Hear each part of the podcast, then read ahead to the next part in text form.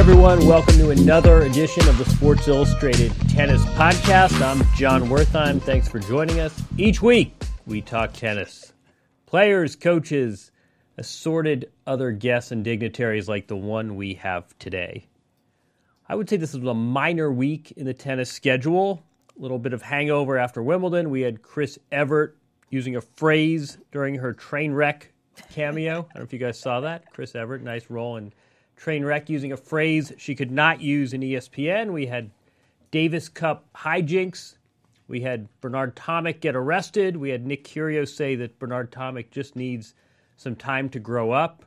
Presumably, Nick Kyrgios now being treated for a tongue-in-cheek injury. We had Indiana's Rajeev Ram win at Newport, a title on grass.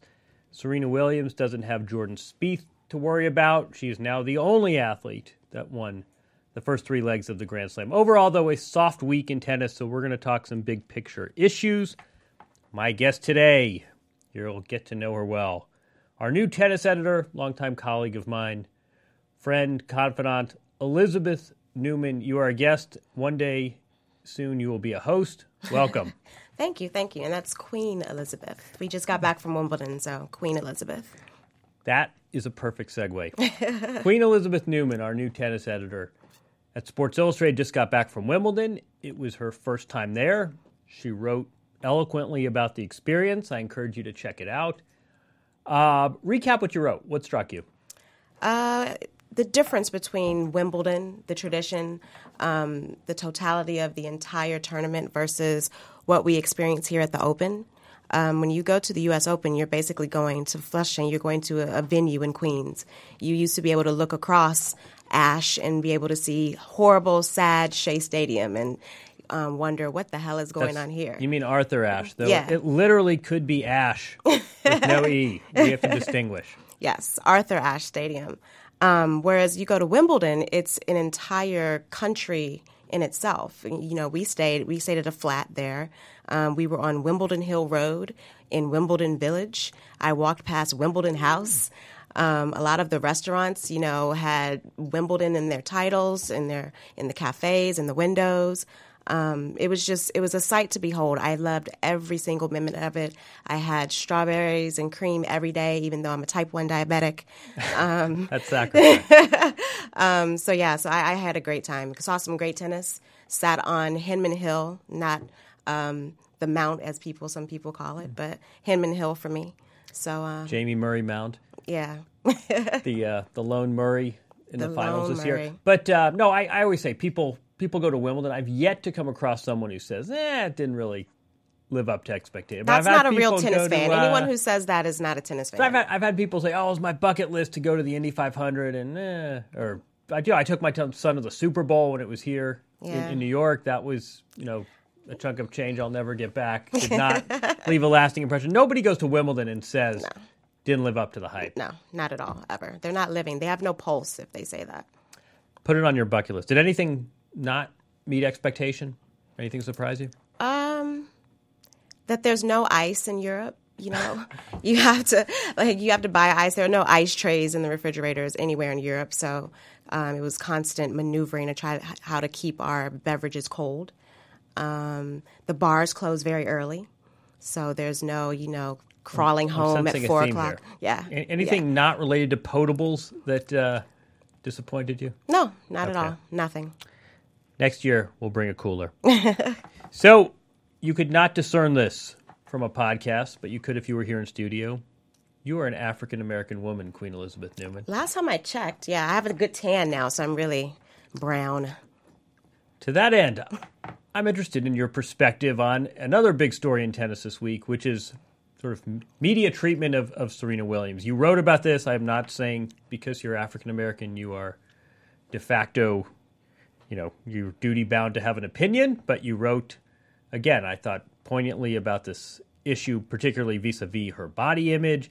And I'm curious generally. I mean, I always say that one of the hardest things about covering tennis, not that this is, you know, employment that we complain about, but everything about the Williams sisters is often portrayed through a prism of race. Uh-huh. And I, I, would say you could say something totally not. You know, Serena has a great forehand, and some people will say you're privileged and white and can't realize it, but her backhand is good too. and other people will say Steffi Graf's forehand was just as good, but you're blinded by political correctness, and so you're only talking about Serena. I mean, ever, the most innocuous statement seems to get parsed.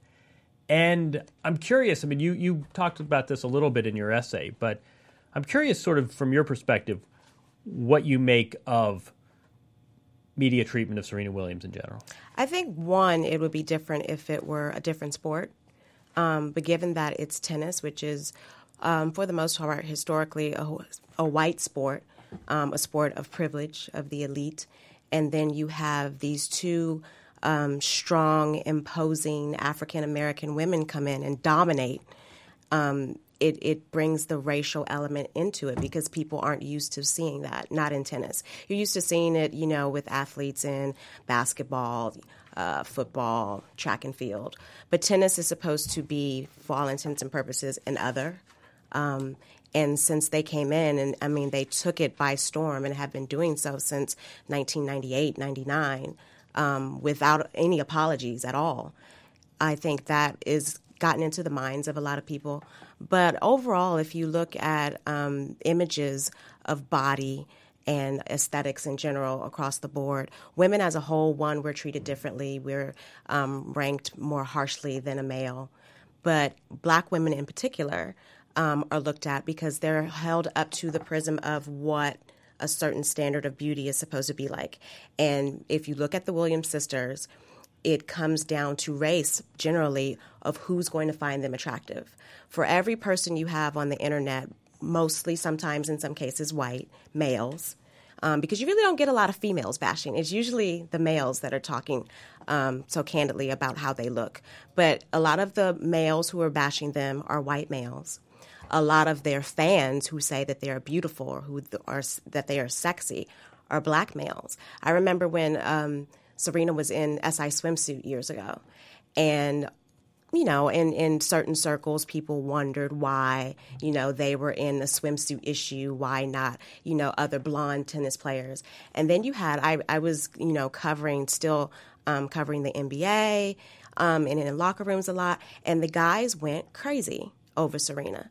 Um, so whereas you can have like an Anna Kournikova who is probably a pinup model, a pinup tennis dream for a lot of ten- male tennis fans. Serena is that for a lot of black male fans. And they don't have to be tennis fans. A lot of these guys have never watched tennis in their lives, but they look at Serena and they're like, Tao, look at that. She's the complete package. How much of this is just why are we even talking about this? There was, there was a great piece, I don't know if you saw this, in the New York Times. I should have sent it to you, where someone did a spoof and said, on the eve of the Super Bowl, Tom Brady was asked about his physique. Russell Wilson said, I don't need muscles like that because I'm a boy. I mean, wh- why are we even talking about Anna Kournikova and swimsuit issues and whether NBA players think the Williams sisters are hot or not? Um, because we run out of topics. You know, there's so, only so many stories you can come up with about a tennis match. Also, because we care about aesthetics, we care about beauty, we care about perceptions of beauty. We have this idea in our head of what women are supposed to look like. In general, as it relates to males. Women are supposed to be um, slight, um, not dominant, not overbearing. They're not supposed to be independent. And those are things that the average female athlete, whether they be black or white, they are all of those things. Um, and so when you have someone who is on the scene and who is on the front page and who is winning all the time, and they are the pillar of strength, it kind of goes against, you know, the patriarchal society of what the gender roles are supposed to be. I think you raised several interesting points, but you know, one that struck me is this notion of we don't really write about matches. Yeah. I mean, their their backhands and their forehands and their breaks of serve, but being a tennis fan is a lot about the other stuff and the gestalt and these plot lines and I, you know I'm as guilty as anyone. But well, there are no uniforms, there are no helmets, there are no, no masks. teammates. Yeah, so it's an individual sport. So it's everyone there for, out there for themselves. Um, the women wear skirts, the guys wear shorts. Um, at Wimbledon, you know, everyone's in the same color, so you're critiquing how creative they can be in their Wimbledon white. Um, but I think I said that in in my essay that with all of the vitriol that you saw online and the backlash about uh, Serena's body and you know the New York Times article, you had to wonder: Are people even watching the tennis? Like the New York Times New York Times article came out on the eve of the women's final and created such a buzz online. You had to wonder, okay, but did you guys watch any of this greatness leading up to this moment? And I don't think most did. I just think that tennis t- to me is this wonderful sport and these players are out there and it's one-on-one and it's combat and there's this element of strategy i mean there are a hundred reasons i love tennis but it's not a great writing sport it's also not a great watching sport we go to matches say, yeah. and like yeah. you notice people are on their phone and they're up and walking around and to me that makes all of these extra competition issues. I mean, outside of competition, I mean, no no one sits around the bar and says, "Oh my God, did you see that backhand he hit at three four in the first set?" They say, is he a jerk? Is he arrogant? Who's he dating? What did he wear? Tell me about his country. I mean, no, Nick Kyrgios, we're not talking about his serve and his deceptive foot speed. We're mm-hmm. talking about whether he he's has lines cut in his hair or whether yeah. he's having a tantrum. And I, I think that's one of the issues that plays into the Williams sisters. They're in a sport where for better or worse, the actual competition isn't always the focus. It's not always the focus. I mean, you go, you look at any tennis match, you observe the crowd, like you said. Um, they consider themselves to be experts and elitists. But at the same time, I think there's an element of them being posers as well. Um, most of them don't know the names of the top five players on either side of the tour. Um, a lot of times it's their first time at a tennis match. It's their first time watching a tennis match. They don't know the lingo, they don't know the history, but it's a social status to say, you know, I was on center court at Wimbledon. I was at Arthur Ashe. I saw Roger Federer. Um, so you get a lot of that and not a lot of real fans. I shouldn't say real fans, but fans who are more uh, involved with the sport like you would with football, who are like, you know, die hard. There's going to be no fantasy tennis, put it that way. No one's going to be cre- creating these oh, like, you tennis teams. it's, yeah. uh, it's, it's coming. But no, it's hard. I mean, the other thing I always say that's hard about tennis is we all love analytics and advanced stats. But what Serena Williams does. When Serena Williams wins 17 straight three set matches, when Serena Williams is down a break and still figures out a way to win, everyone and her brother knew she was going to win that match against Heather Watson at Wimbledon, even though she was two points. From I losing. didn't. if you look at that, you know what's interesting? She she loses that first set to Azarenka, and the betting line still had Serena as a favorite. But to me, to me, um, there's a lot that goes on in tennis that really sort of escapes advanced stats, and I think that this this whole sort of big data way to ingest sports has done wonders for basketball and, and baseball and to some extent football. I think it's still a little bit lost on tennis, but um, no, I, I think I'll, I'll, let's talk about the New York Times story too, because that obviously a lot of chatter out there in uh, social mediaville. The trolls came out from under their bridges. I got to be honest, I, I read that story in part because I think I'd heard some of these themes before. Um, I read the story and I said, "Boy, that's that's sort of an interesting piece to have this weekend. We're, mm-hmm. we're at the threshold yeah. of history, yeah. and, and I think you and I talked about this where." You're using Serena as an example, but there's certainly players that hit faster serves, and there's certainly players that are probably more muscular. Mm-hmm. I mean, Sam Stosur is a player who's yeah. who's very muscular. Sam Guns, it's sort of a running joke yeah. on tour, and she's you know sheepishly will flex sometimes. Um, I thought that I thought that sort of juxtaposition of Serena was strange, but I, I, have to confess I did not get to the end of that story and you know stomp around and say this is an outrage. I um, I sort of questioned the timing and the execution, but I didn't think it was. And I, part of that's because I know Ben and I know his sensibilities, and that's why I thought when I read it, I didn't say this is an outrage. I said it should have been framed better. Um, because like you you just brought up you know the centerpiece of the story was uh, Serena and everyone comparing their body or their physique or their game to Serena. And it just looked like on the surface especially with so much going on already um, with people talking about you know she's a man she's this she's that.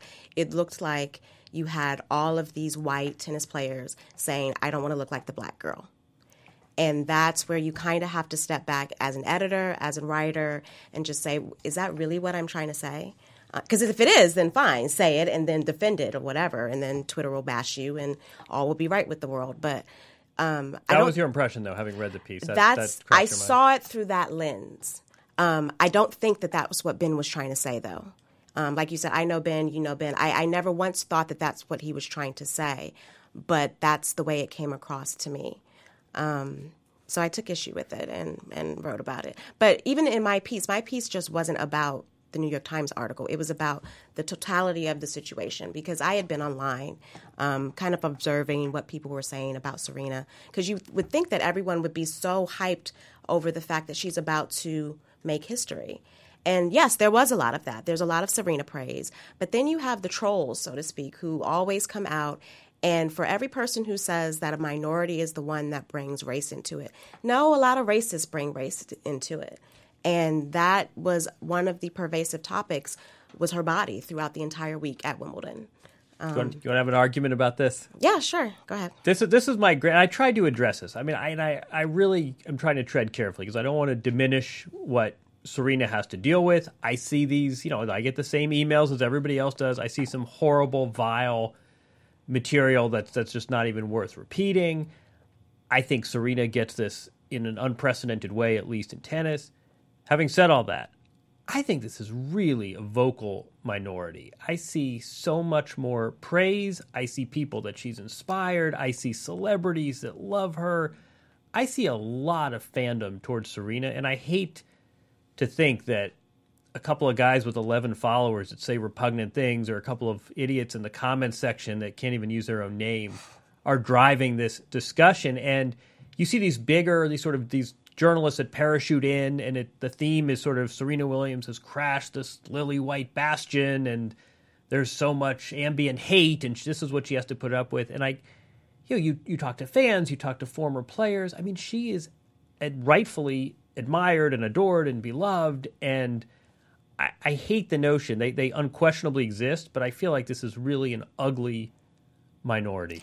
It's an ugly minority that has a big voice and a voice that has been pervasive since they first hit the scene. I mean, it's been the same themes with this minority um, for almost 20 years now.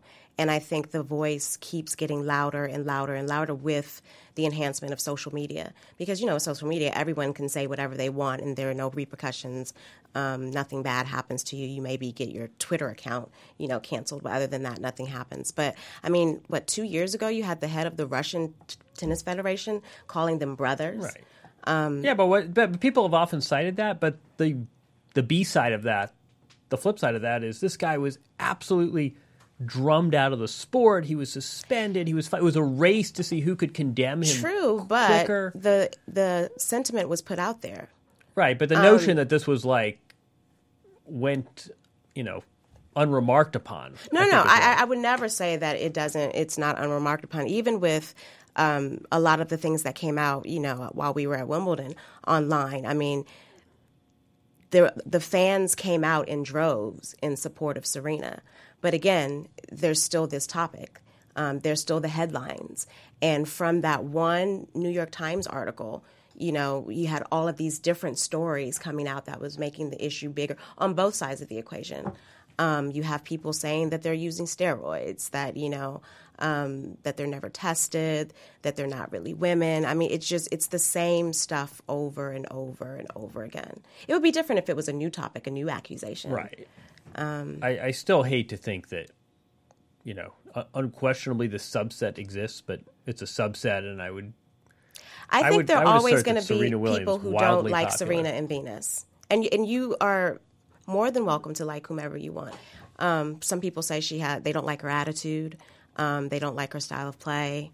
They don't like Richard. I think a lot of the bad blood with um, the tennis public comes from Richard and how he brought them onto the scene with this unapologetic attitude. But I, but I feel like that's like update the playbook already. I but that's but that's like... but that, that has held over with some people. Um, so not not all of it is about race. However, um, a lot of it is. And we're just talking about the ones that don't like them. Not, we're not saying that, you know, this is no one in America likes Serena, everyone's bashing her. But there is a segment of the population that, you know, for whatever reason, she will right. always be a villain.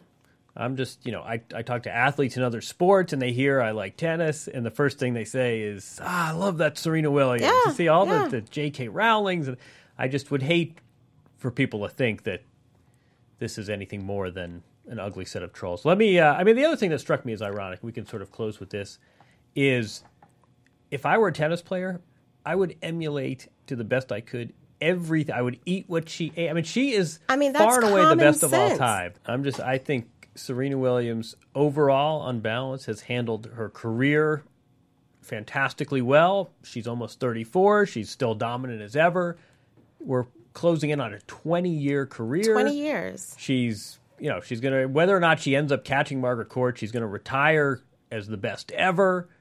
The first next time she gets arrested is the. I mean, just to go through the list and check all the boxes. And if I'm starting out my career, it's not even a question. I'm going to try to emulate her as much as I can. I'm going to try and eat like her. I'm going to try and schedule like her. I'm going to try and train like she does. She's clearly doing something right. So the notion that we're giving credence to these other voices from lesser players, I think, is um, probably we, we we ought to pause there. But anyway, I appreciate your insight. We're going to do this again. Do it again. We'll talk real tennis, backhands, forehands, break points, Kazakhstan, quarterfinals. Um, All of the above. Thanks for uh, thanks for doing this. You can read Elizabeth's pieces and her essay about her first time at Wimbledon, as well as some of her thoughts on Serena Williams and body issues on SI.com. Thanks for stopping in.